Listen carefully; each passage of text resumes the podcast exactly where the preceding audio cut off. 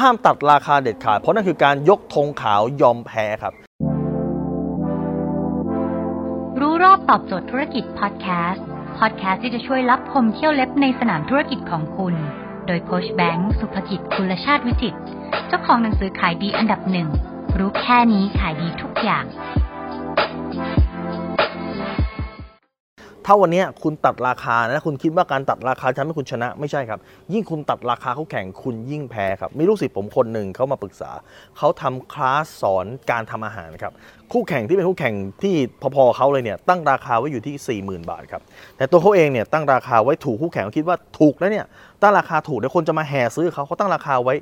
35,000ถูกกัน5,000 ปรากฏว่าทำไมเขาบอกถามว่าทำไมยิ่งแข่งเขารู้สึกยิ่งแพ้ ยิ่งแพ้ยิ่งแพ้ตลอด เขาไม่มีทางชนะไอ้คู่แข่งคนนี้ได้เลย ผมบอกคุณตั้งราคาสำหรับผู้แพ้ไว้แล้วครับ เพราะอะไรฮะ เพราะถ้าเกิดสมมุติว่าคุณขายไม่ได้ใช่ไหมครับ ตั้งราคาขายไม่ได้คุณยิ่งตอกย้ำตัวเองนะ โอ้โหเนี่ยฉันอุตส่าห์ลดราคากว่าเขาตั้ง 5,000 แล้ว ยังไม่มีคนซื้อฉันเลย คุณยิ่งกดต่อให้คุณขายได้ก็จะบอกว่าที่ขายได้ก็เพราะว่าฉันไม่มีดีอะไรของฉันแค่ราคาถูกกว่าเขาเห็นปะตั้งราคานี่เป็น ราคาที่เป็นเหมือนเกมในใจแล้วครับเกมในใจคุณแพ้ตลอดแล้วไงคุณไม่มีทางจะชนะเขาได้เลยครับดังนั้นผมเลยบอกว่าอย่างแรกคือคุณทำราคาให้เท่าก่อนเกมแรกคือต้องเป็นเกมในใจคือทำกล้าทำราคาให้เท่ากับเขา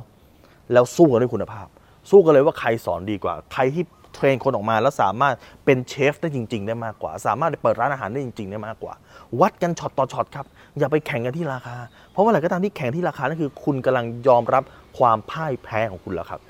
ดังนั้นอย่าแข่งที่ราคาแต่ให้แข่งที่คุณภาพเชฟซอยผมบอกเลยคือว่า คุณต้องคิดว่าทำยังไง คุณถึงสามารถตั้งราคาได้เหนือเขา แล้วคนมาแห่สมัครกับคุณ เห็นไหมแค่วิธีการคิดแค่นี้สมองคุณเปิดวิธีการคิดใหม่ สมองคุณไม่ไปจมปลักในฐานะผู้แพ้แบบเดิม คุณสามารถที่จะเติบโตขึ้นมาได้ ธุรกิจคุณเติบโตเพิ่มมากขึ้นครับดังนั้นจงจำไว้ว่าอย่าตัดราคา